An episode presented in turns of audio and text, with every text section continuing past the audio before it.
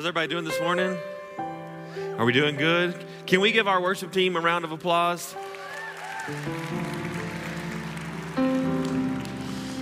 I say our worship team because, like Amber was saying, uh, I'm not really a special guest. I'm a, I'm more like a crazy uncle, and so uh, I, I consider myself family. Thank goodness Walt and Joanne still consider me family, although there's still time.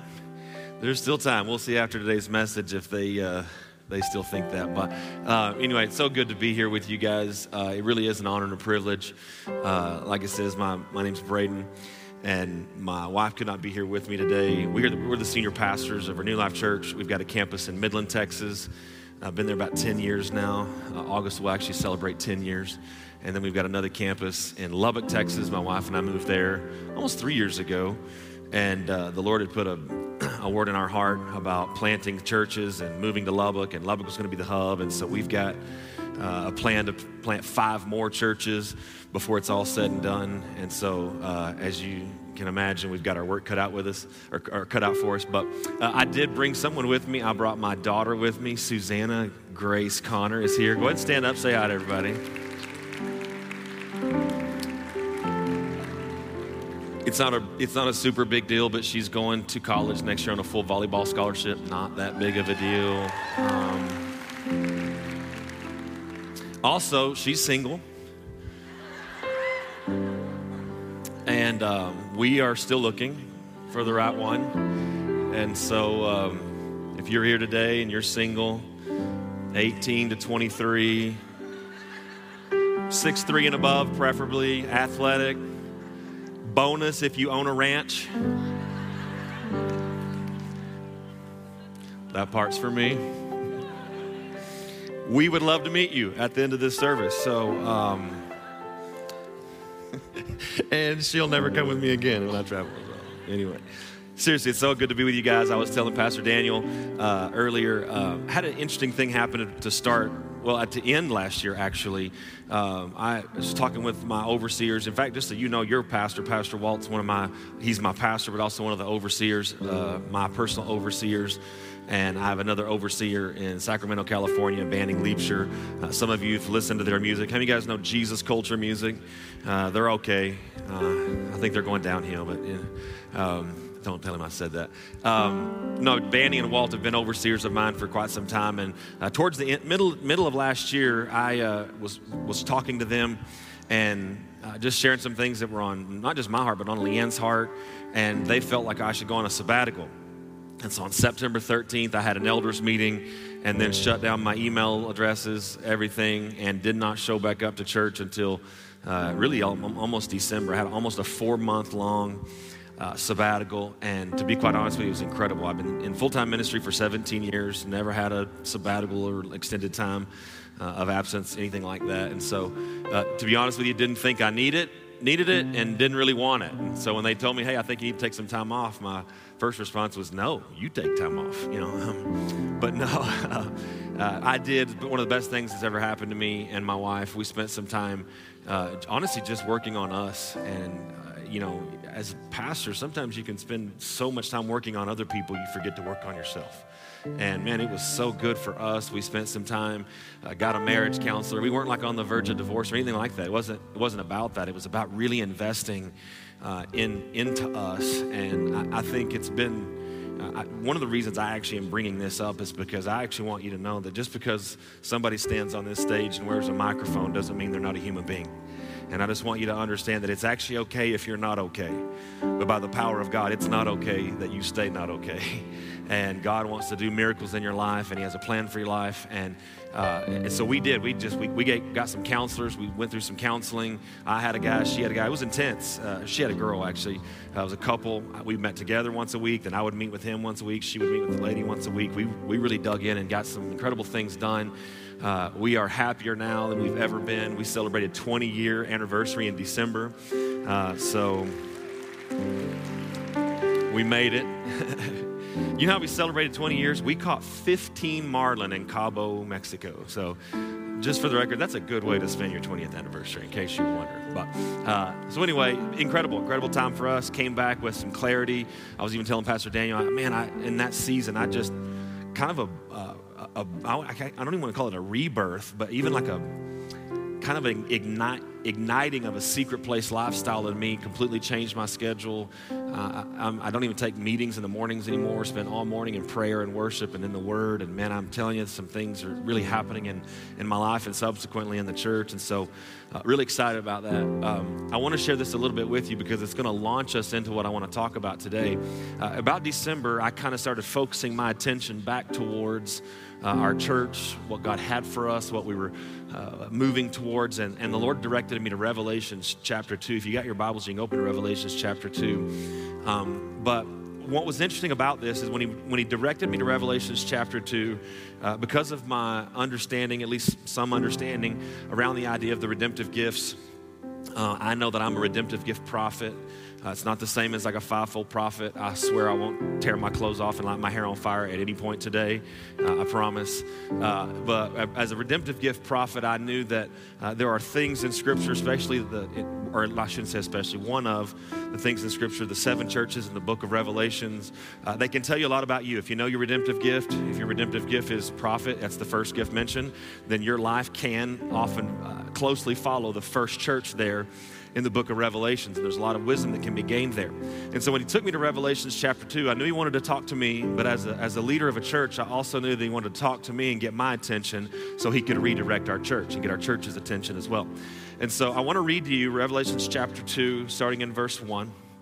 It says, "To the angel of the church in Ephesus write, these things says he who holds the seven stars in his right hand, who walks in the midst of the seven golden lampstands. I know your works, your labor, your patience, and that you cannot bear those who are evil. And you have tested those who say are apostles and are not, and found them liars. You have persevered and have patience. You have labored for my name's sake and have not become weary. Nevertheless, I have this against you. You've left your first love.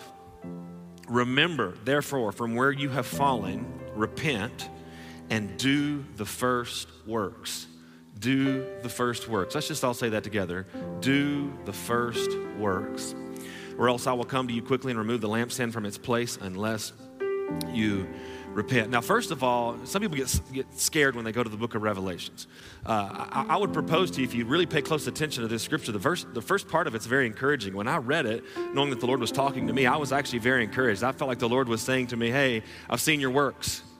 I've seen what you've been doing. I've seen how you've labored. I've seen how you've uh, ha- not given up. I've seen how you've identified false prophets and had the courage to come against those that wouldn't tell the truth. And, and a lot of, in a lot of ways, that's been a part of my life, and unfortunately in some ways. Uh, but we, it was almost like the Lord was saying, hey, I want you to know you're doing a good job. However, I have something I need to say. And what he said was what he said right here, which is, remember from where you've fallen, repent and do the first works. And he really highlighted that word to me, do the first works. Many of you wouldn't know this, but when we started our church almost ten years ago, uh, right before that, I'd had a radical visitation from the Lord, and the Lord actually showed up. The Lord Jesus himself showed up to me uh, on a Sunday morning. It was the most fascinating experiences of my life.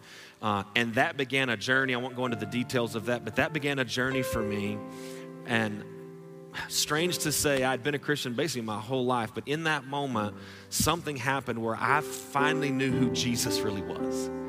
I, I saw things that I had never seen. I felt things I had never felt. And all of a sudden, it's like the gospel was new to me for the first time. Jesus was new to me. And I began to pursue uh, understanding, true understanding around Jesus, grace, and the finished work of the cross, and, and and I could not get enough of it. And it was out of that that our church was born. Renew Life Church was born. And uh, when we started the church, this is the Lord was very clear to me. He's like, this is all I want you to preach. Preach Jesus, grace, and the finished work of the cross. Uh, I'll just say this, you can't preach preach Jesus, grace, and the finished work of the cross and not preach love, because it was Jesus, grace, and the finished work of the cross that's there to connect us to the love of a heavenly Father. And so what happened to me in, a, in that season was, man, I was just getting wrecked on a daily. Like, I remember going into my office multiple times uh, where I would go in to study, and within seconds, I'm laying on the ground weeping just in the presence of God, saturated with the love of God, because I was looking at Jesus and studying Jesus and talking about Jesus, and Jesus is the way to the Father.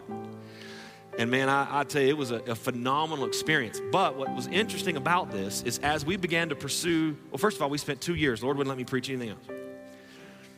And for about two years, it was just this, uh, the church was growing, things were happening, but there came a moment there where I, I, I had discovered something in Scripture, a Scripture um, that talks about how God set these gifts in the church, first apostles, second prophets, then teachers. After that, miracles, healings, administrations, helps, and various kinds of tongues. Now, I won't go into the apostle, prophet, teacher thing right now, but what I noticed when I was reading this Scripture, it says God set these gifts in the church. There was a blueprint for the church. He talked about three of the fivefold office ministry gifts, but then he went straight to miracles and healing. Miracles and healing. And what I became aware of is we don't even make room for miracles. We, we talk about it at, you know, at a distance. We keep miracles and healing at a distance. We keep the things that we don't fully understand at, at a bit of a distance. But what I noticed in that moment is that I had not fully embraced God's plan for the church. I was still somewhat after my plan for the church. And man, in, a, in, a, in just a moment, I repented and I said, Lord, I don't know what this looks like, but whatever it is, we're gonna go after it. And after two years of doing nothing but preaching Jesus, I took this Scripture to our church, and an interesting thing began to happen. Uh, you might call it revival. There's lots of different words for it, but things began to happen in our church that I had never seen happen before. People were being healed every single Sunday. People were being set free every single Sunday. I remember once we were just, uh, we were just going after it with everything that we had. I remember one particular day, we were we had hired a film crew to come in and film our services uh, just to capture some B-roll footage so that we could put together an Easter promo. And at the end of the service, this guy, non-believer uh, at the time, actually I think he may have been a believer, but he was definitely running from the Lord. He tells he told us later, but he we had hired his company to come. He was standing right here on the front row, uh, or right at the front of the stage actually, filming me as I was closing the service. And um, I said, hey, before we close today, just a, a bit of a word of knowledge. I explained what a word of knowledge was. This is just God's way of saying he sees you. We know God sees us, but do you know that God sees you? And sometimes words of knowledge are to remind us that he sees us, he knows us, he cares about us individually. And I said, so I, I have a bit of a word of, a word of knowledge here. Uh, I believe there's somebody here that has pain in the right side of their jaw. Uh, and this was back when they still held cameras like this. You know, not like this. So he had this big camera on his shoulder, and I'll never forget, I, I said, is there anybody in here that you got right pain in, pain in your right jaw? The Lord wants to heal that. And he, he just stopped, and he put his camera down, and he just kind of does like this. I, I, I mean, that's me? I, I think so. And I was like, oh, man, that's great. And uh, I said, we're going to pray and believe God's going to do a miracle. And so we prayed for him right there, and the church just stretched out their hands. I think some other people came and gathered around and laid their hands on him. And uh, at the time, my wife was the director of media department. And so after the service was over, I, I went up and I said, man, kind of crazy that the Lord gave us a word of knowledge for our, our camera crew. How are they, uh, how's, how's everything going? Did you talk to the, the camera guy? And she goes, oh yeah, he's freaking out. And I said, dang it, man, I was hoping he would, that wouldn't happen. She goes, no, no, uh, he's freaking out because I, w- I went back there and talked to him and he said, literally, I'm freaking out. I'm freaking out. So it was clear he was freaking out. Um, and she said, but why I was freaking out was because he came in, he had been diagnosed with T M J and for years had had this clicking in his jaw. And as soon as we prayed for him, he was healed. And um, uh, it was incredible that we, we We had spent so much time building a foundation of Jesus, of grace, the finished work of the cross that invited the love of God in. And what I've come to know now is that I believe that that created such a boldness in our righteousness that we actually had permission to ask our Heavenly Father for things. It elevated our faith so that we could see miracles happen in our church. And if I'm just being really honest with you, uh, I don't know that we stayed the course the way that we were supposed to. In fact, I would even go so far as to say the reason the Lord brought me back to Revelations chapter two was because we did not stay the course in the way that we were in, we were supposed to. Um, you know, the word revival is kind of a sexy word right now, if you know what I'm talking about. It's like, it's a word that a lot of people are throwing around. And I would just propose that there is no, there is no such scripture that tells us that we're supposed to pursue revival. In fact, you'd be hard-pressed to even find the word revival. In fact, if you go back and look at the New Testament, there didn't need to be revival because there was vival. They didn't have to read. The Holy Spirit fell in the upper room, and the, and, and things began to happen. And, and, and so that is when I think we talk about revival, I know that our hearts are pure, that things are right. We're wanting to see the, the power of God manifest, the Holy Spirit have his way. And I want all of those things. But I would just propose to you that we're not supposed to pursue revival. We're supposed to pursue Jesus. And when you pursue Jesus, the fruit is revival. And I felt that so strongly when the Lord said this to me in Revelations chapter two, and he said, repent and return to your first works. Now this part may not be as, as powerful to you, but he said, unless I remove your lampstand. The lampstand is the power of God. It's the anointing of God. It's God waving his hand and saying, hey, I'm with these guys. And I'll just tell you this, you want a lampstand. So when God says repent and do your first works, or I'm gonna come take your lampstand, you know what you should do? Repent and do your first works and keep your lampstand. And so I think that that's something that we've been after. We've since we've come back in January, man, we've just really tried to get our focus back right on, on really pursuing Jesus and keeping Jesus the main, main thing, the chief cornerstone of everything we're doing. We're seeing things happen again that we haven't seen in a long time. I, a crazy story, a couple Sundays ago in our Midland service, full on, uh, had an amazing worship service, second row, uh, this lady begins to manifest a demon. And this demon, through this lady, begins to mock the guy that was doing ministry time. And this it's, it sounds crazy. In fact, it, it was crazy. Um, I had actually left the room to go put my microphone on, and I came back in the middle of the room, and all this was going on. And I, I, this, I hear this lady, well, it wasn't the lady, it was actually the demon in the lady, and Cody was doing ministry time, and this demon was going, meh, meh, meh, meh, meh, meh. And Cody, Cody, I don't know if y'all know my campus pastor in Midland, Cody don't play like that. You don't talk to Cody like that, you know?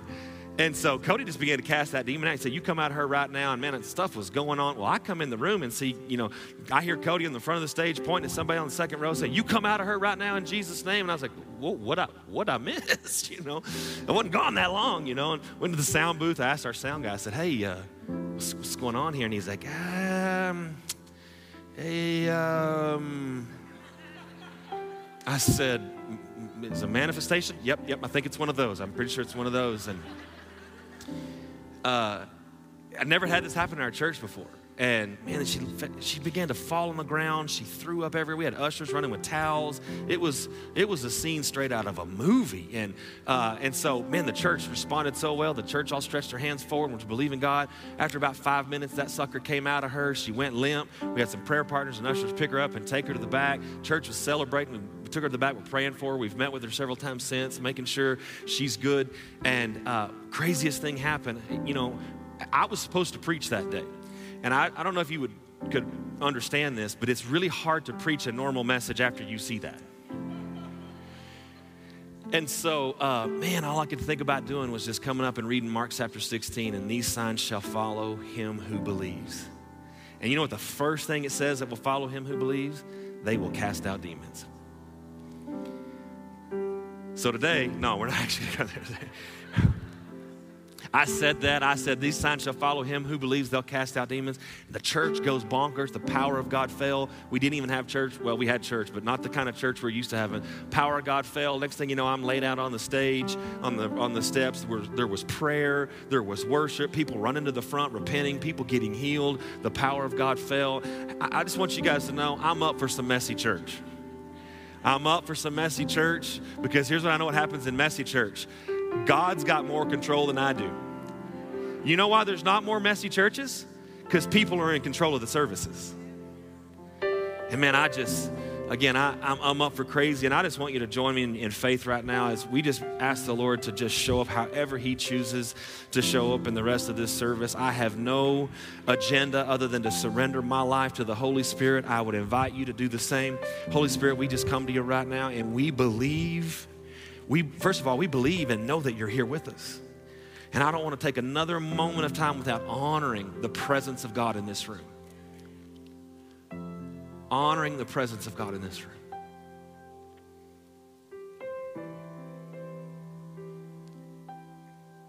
Lord, we don't ever want to move past the fact that you're with us. You went through hell so that we could live in heaven. And not just heaven someday in the sweet by and by. Just like you told your disciples, thy kingdom come, thy will be done on earth as it is in heaven. So, Lord, we just honor you in this place. We honor your presence.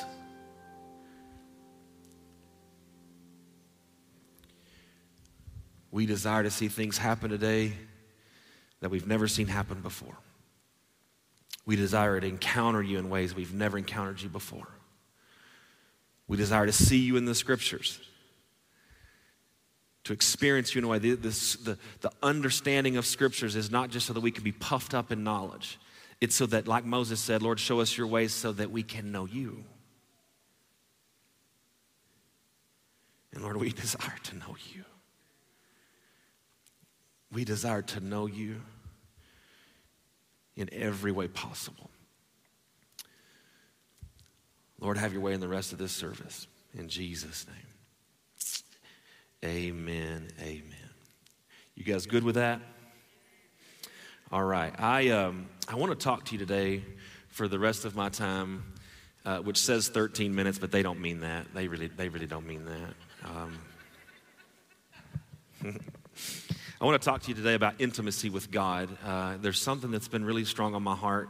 Uh, it's actually our number one core value at our church, intimacy with God. It's something I've been really leaning into, felt really called to, to bring this to you today. I want to start with just something that I wrote. The Lord had me write this as just a bit of an introduction into this teaching, into this message, intimacy with God. It is my belief that intimacy with God is the reason for our existence. We were not created as mere means of service, but rather the objects of his love and affection. He wanted to be close to us, to interact with us. He wanted covenant friendships that he could share his secrets with. He wanted lovers that he could share his life with and lavish with his kindness. It was never God's intention to create the world that we would live in on his own. Instead, he created a system, a divine order, and then he invited us to join him, co-labor with him, to colonize the earth with the kingdom of heaven. Much like a husband and a wife come together to build a life with each other that they could have never built on their own, God wanted to build something with us, not just for us. Intimacy with God begins with the inseparable connection that comes only through the finished work of the cross and Jesus Christ. Through Jesus, God poured out his love in us and on us, and once we've truly known and experienced his love, it becomes inevitably clear that the only reasonable response is to return it back to him the best we know how. The more of his love we're aware of and receive, the more we have to give back to him and the more we know how to. However, it's impossible to know true intimacy with God by simply receiving his love. There is no such thing as one-sided love. I'm sorry, there is such a thing as one-sided love, but there's no such thing as one-sided intimacy. Intimacy is the result of the exchange of love in close proximity. Therefore, we will never know intimacy with him until we get close to him, in his presence. And love is both coming to us from him and to him from us. His love coming to us is perfect, it's eternal, and it knows no boundaries. Therefore, the greatest hindrances of perfect, or sorry, of intimacy will always be either our ability to receive his love, our willingness and ability to give it back, or our ability to enter and stay in his presence. With this in mind, we should all endeavor to create, a, create and cultivate an environment in our lives and in our churches that promote the awareness of God's love above all else, removing hindrances to receiving it and inspiring passion and eagerness to return it.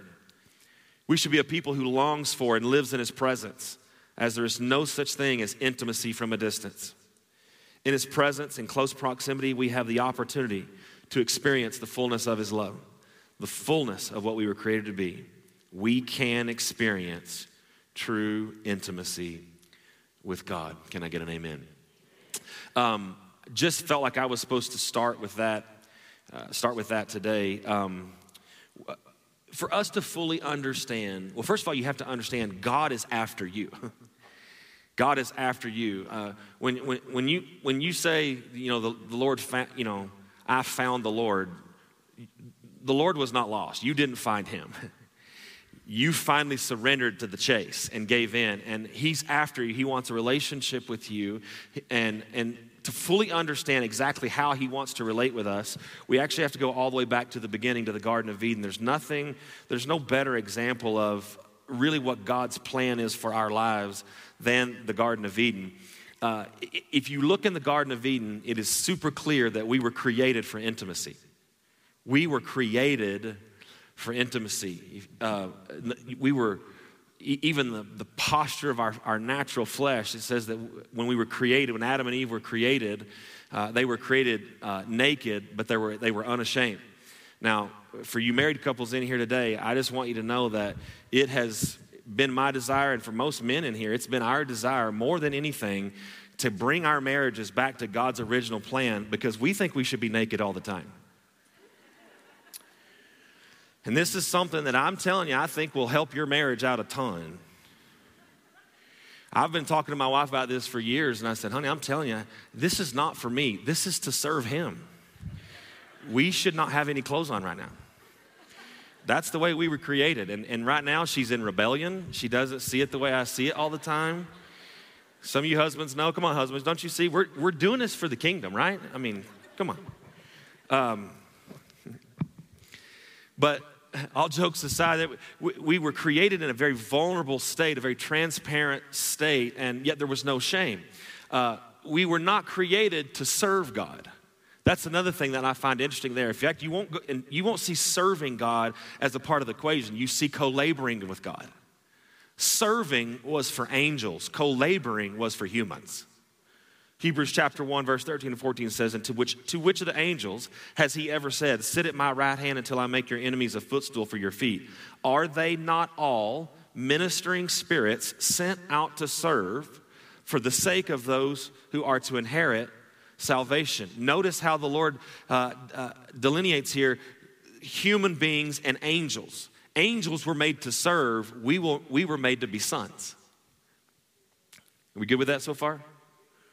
We were created as children. I mean, and here's what I've learned. I, I didn't have children one day because I was looking out at my yard saying, I really need somebody to mow that grass. I know what I'll do.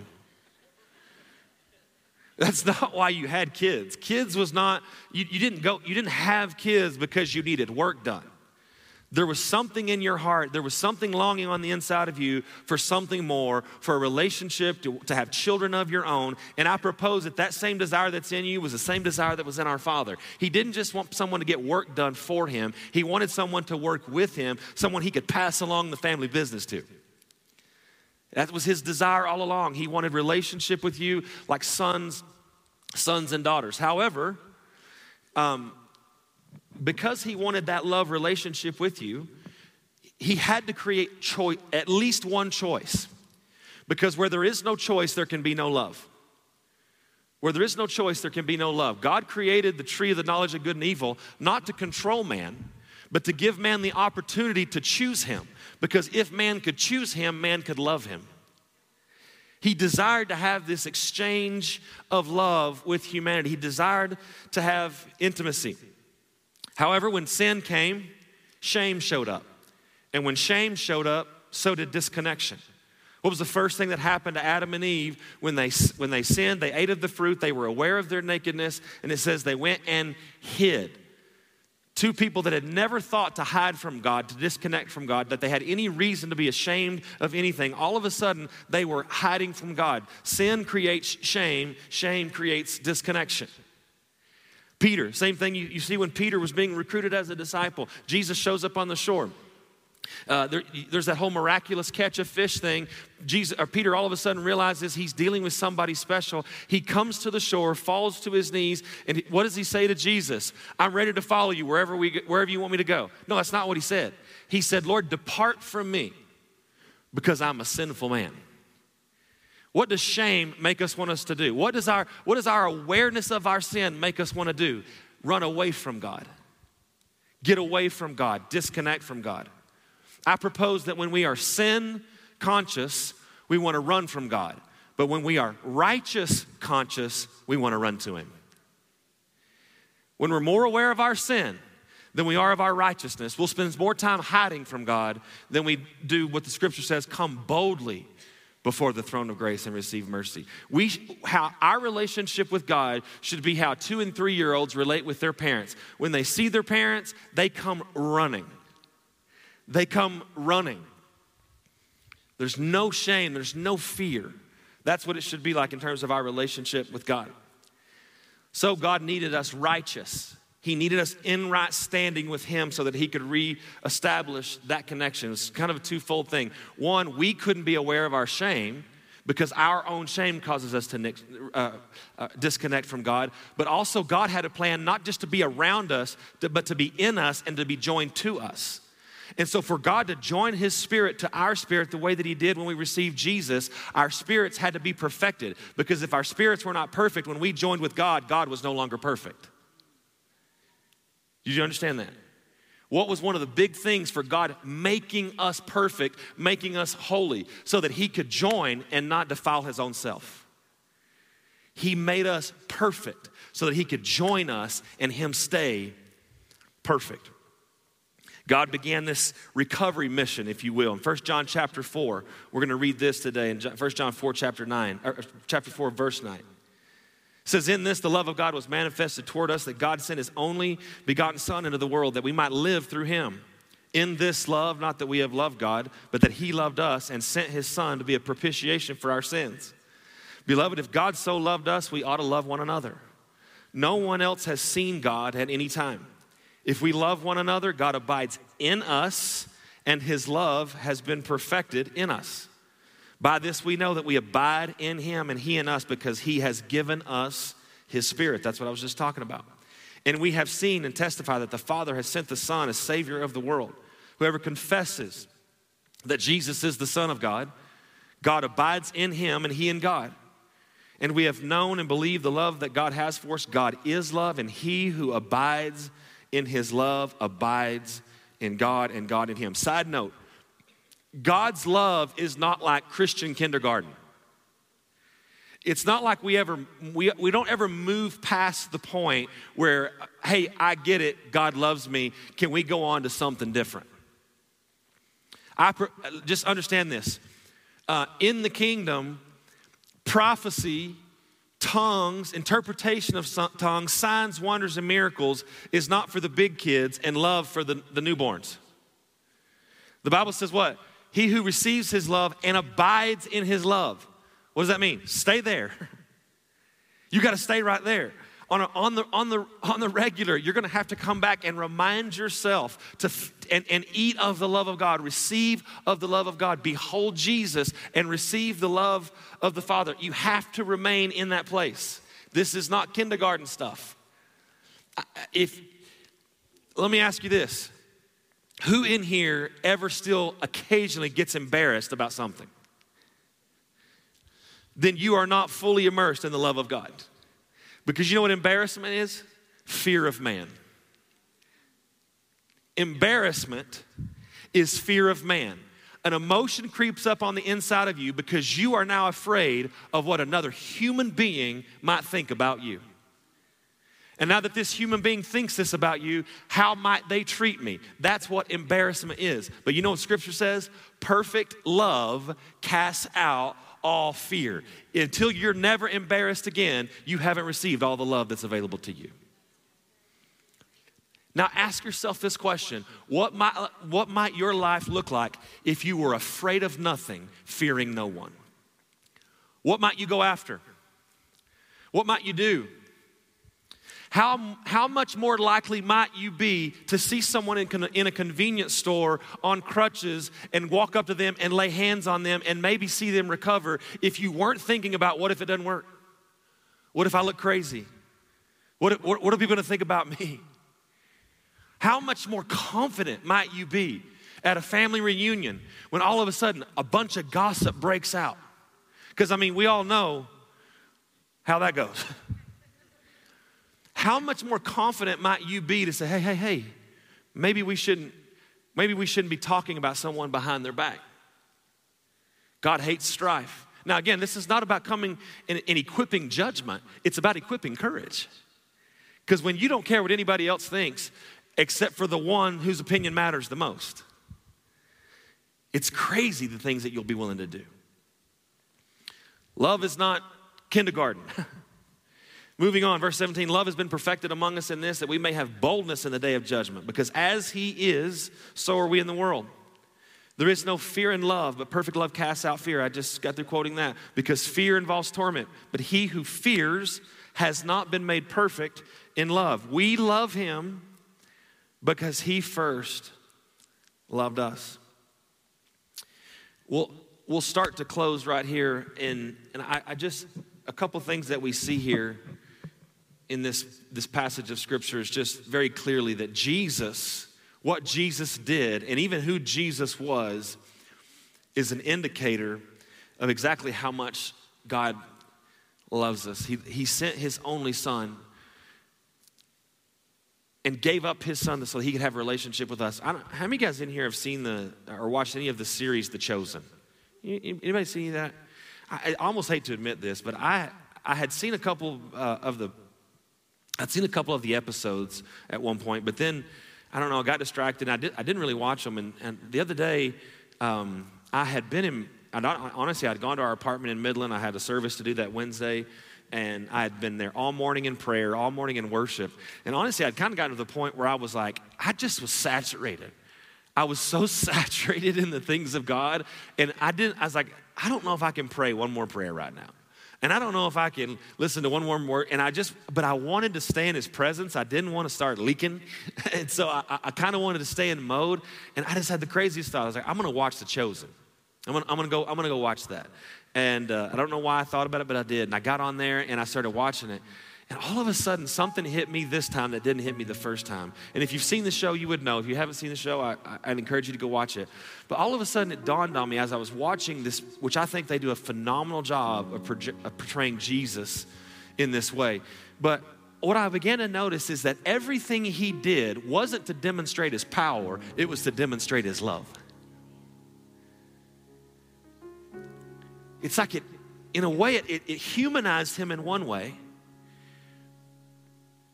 but his the power of his divinity was shown in the fact that everything he did was not for attention, not to show people how incredible he was, not to show off.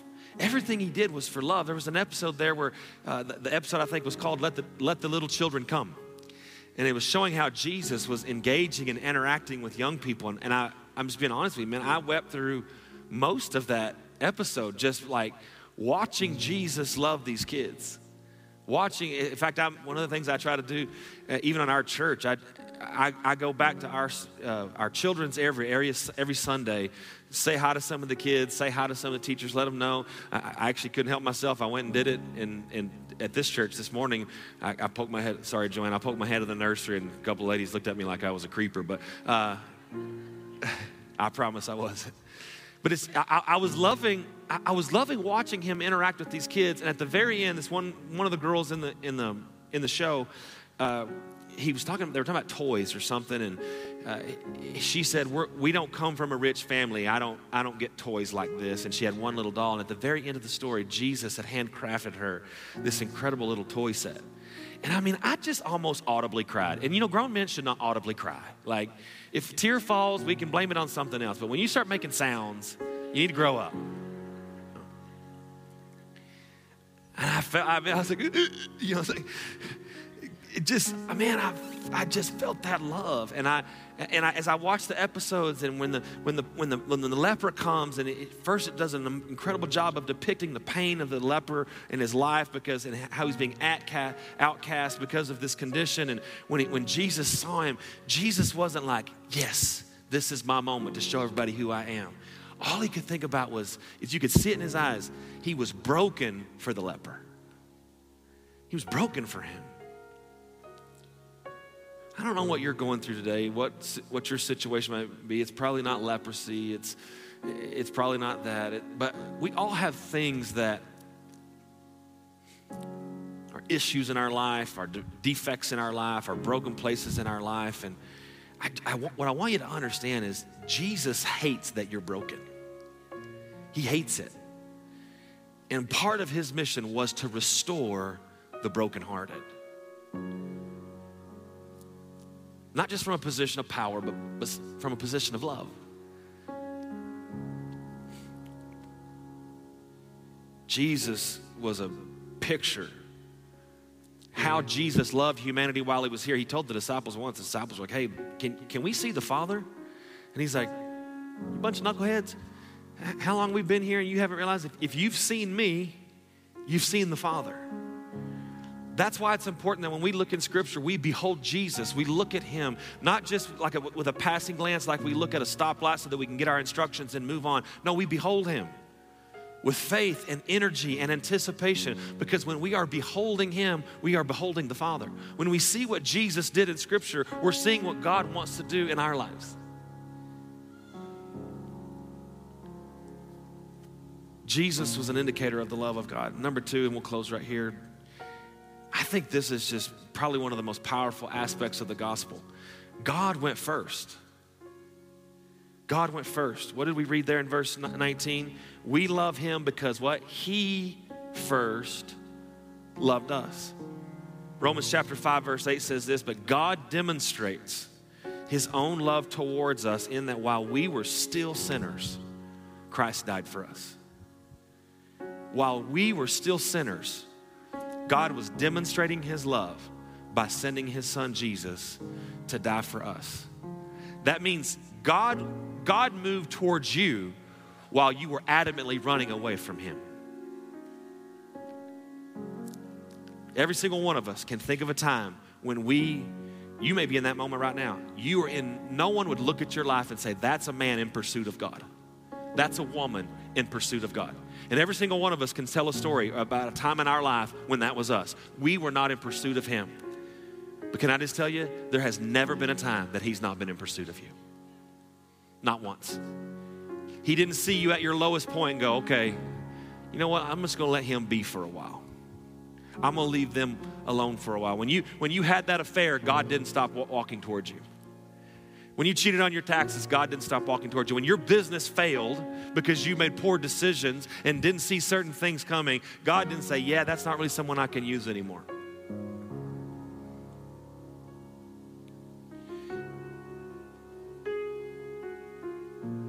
If you have an addiction of any kind, God's not like, hey, I'm with you until you turn on that screen again, or till you pick up that bottle again, or till you pick up those pills again.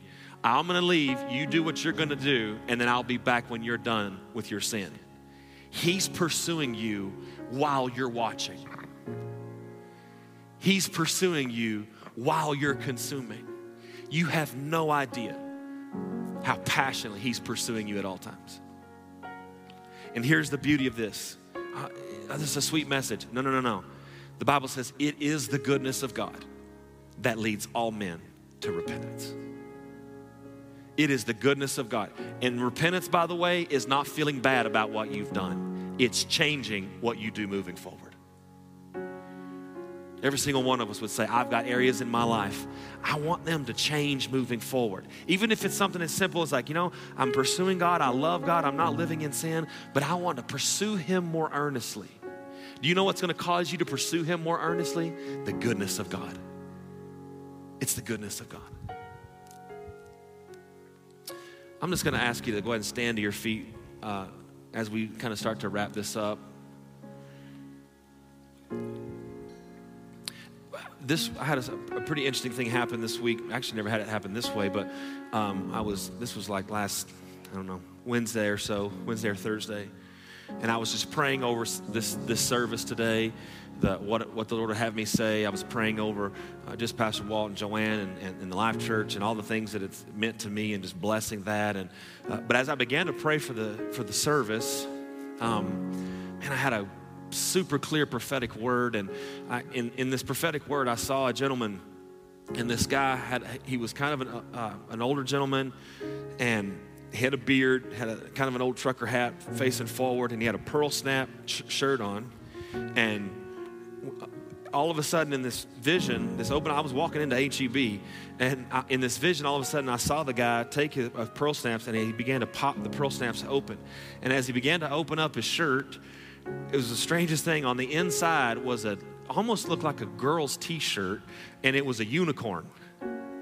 And there was this big, colorful unicorn Uh, on his undershirt. And as soon as I saw that picture of that unicorn, the Lord spoke to me. He said, there's at least somebody, maybe somebody's plural, who have something on the inside of them, a dream on the inside of them, that it's a unicorn to them, and they've never shown anybody what they were dreaming about. They've never even dared to say, hey, there's this thing I have in my heart. There's something I've been thinking about. There's this business I want. There's this person I want. I, they've never even dared, I, I'm even getting this right now, dared to even admit, I want to be married again. I'm here to tell you, the Lord came to restore the unicorns on the inside of you. To restore those dreams, you're almost embarrassed. I mean, if you're a grown man, you don't need to be wearing no unicorn t-shirt. Let's just be honest. But it wasn't about the, it wasn't about that. It's about that thing that's on the inside of you that says, man, I'm, I'm, I'm afraid to even let that dream out. And I believe with all of my heart, the Lord came to restore unicorn dreams in people's hearts. And so if that's you, I, and I, I think we need to have a little courage today. We're gonna, we're not gonna do the whole, hey, everybody close your eyes and bow your head because we don't wanna embarrass anybody. I, I really do desire to have a, a faith response and a faith reaction. And I, again, I think that's, I don't think it was just one guy. There, there, there may be one guy in particular that I was, that I was seeing. But I, I, if you can respond to this and you would say, you know what, I, I think, I think there might, that might be, there, there are dreams in my heart. There are things that I want. Maybe you've been believing God. Maybe or you, there was a season where you're believing God for a, a baby to get pregnant and it just didn't happen so for so long that all of a sudden you just buttoned that unicorn on the inside of you, never to be seen again. If you're in here today and you say, and, and, and here's why I'm going, here's what I think the Lord's doing. It may be. I think he's trying to restore your belief in his love so that you'll start believing again. He loves you so much, he cares about what's going on on the inside of you. If that's you and you say, man, I, I think there's some dreams in my heart that I've let die and I want I want a restoration of those dreams. And if that's you, just raise your hand. You say, I, I, I know that's me. I see those hands, I see those hands. I see those hands. Awesome, awesome, awesome. Awesome, awesome, awesome. Keep your hands up. Keep your hands up. Yes, Lord, yes, Lord. Lord, I'm asking you right now to begin just to breathe faith into this room. Breathe hope into this room. For those who think that the mistake that they've made have cost them that dream, Lord, I just say there is therefore now no condemnation for those who are in Christ Jesus. And they can do all things through Christ who gives them the strength to do it.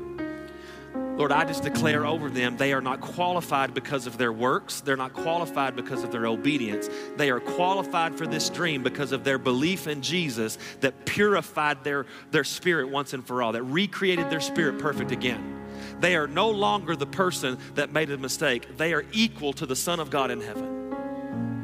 And I'm not saying that because that's what I believe. I'm saying it's because that's what you said. As he is in heaven, so are we on this earth.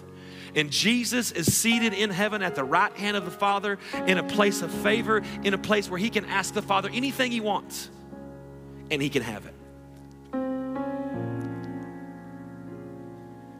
We tell the story of the prodigal son, but it's we made that part up. It's not the story of the prodigal son. It's the story of two sons.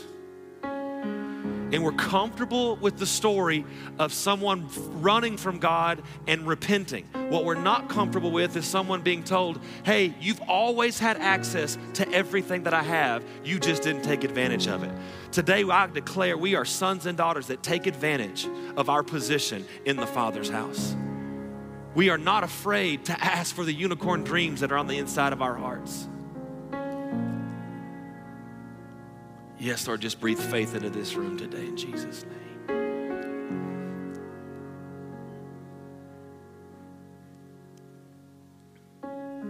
If you're believing God for, for a child, go, everybody put your hands down. If you're believing God for a child, just put your hand right back up. Is there anybody in here that's believing God for a child? One there, some there, some there. I want everybody, if you're around that, any of these people, I want you to lay your hands on them. This is what family does. And I want you to, the Bible says one can put a thousand to flight, two can put ten thousand to flight. I want you to pray for this person like you'd pray for yourself. Lord, we just release the spirit of testimony right now. I have three kids. The last one was told it was impossible. We were told that we were no longer able to have kids, but we had a prophetic word that we would have kids. And lo and behold, that miracle showed up. She was perfect. She was healthy. She wasn't supposed to be here, but for, for four years now, she's been here large and in charge. And I just declare that testimony over your life that if something was said to be impossible, nothing is impossible with him. We declare it possible right now in Jesus' name. hope be restored, belief be restored, dreams be restored. There, there's no such thing as it's too late. There's no such thing as it's too late. I declare the body of Jesus over any part of the body, whether it's the guy or the girl that needs to be reconciled, that needs to be healed, that needs to be restored. We speak life into that body right now in Jesus' name.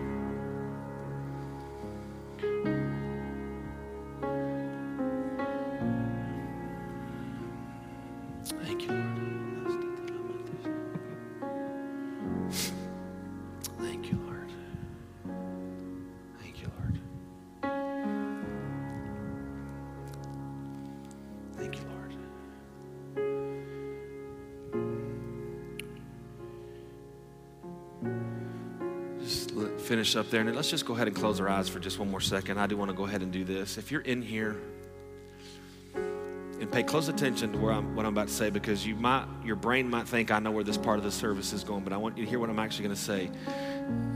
I want to know if you've ever made Jesus the Lord of your life. This is not about believing in God. I don't need to know if you believe in God, because at one point in history, a third of the angels who were not, didn't, they didn't have to believe in God. They were with him. They chose to no longer follow him. And if you're in here and you say, you know, I don't know if I've ever made that conscious decision to say, you know what, Lord, from this day forward, it's your way or no way.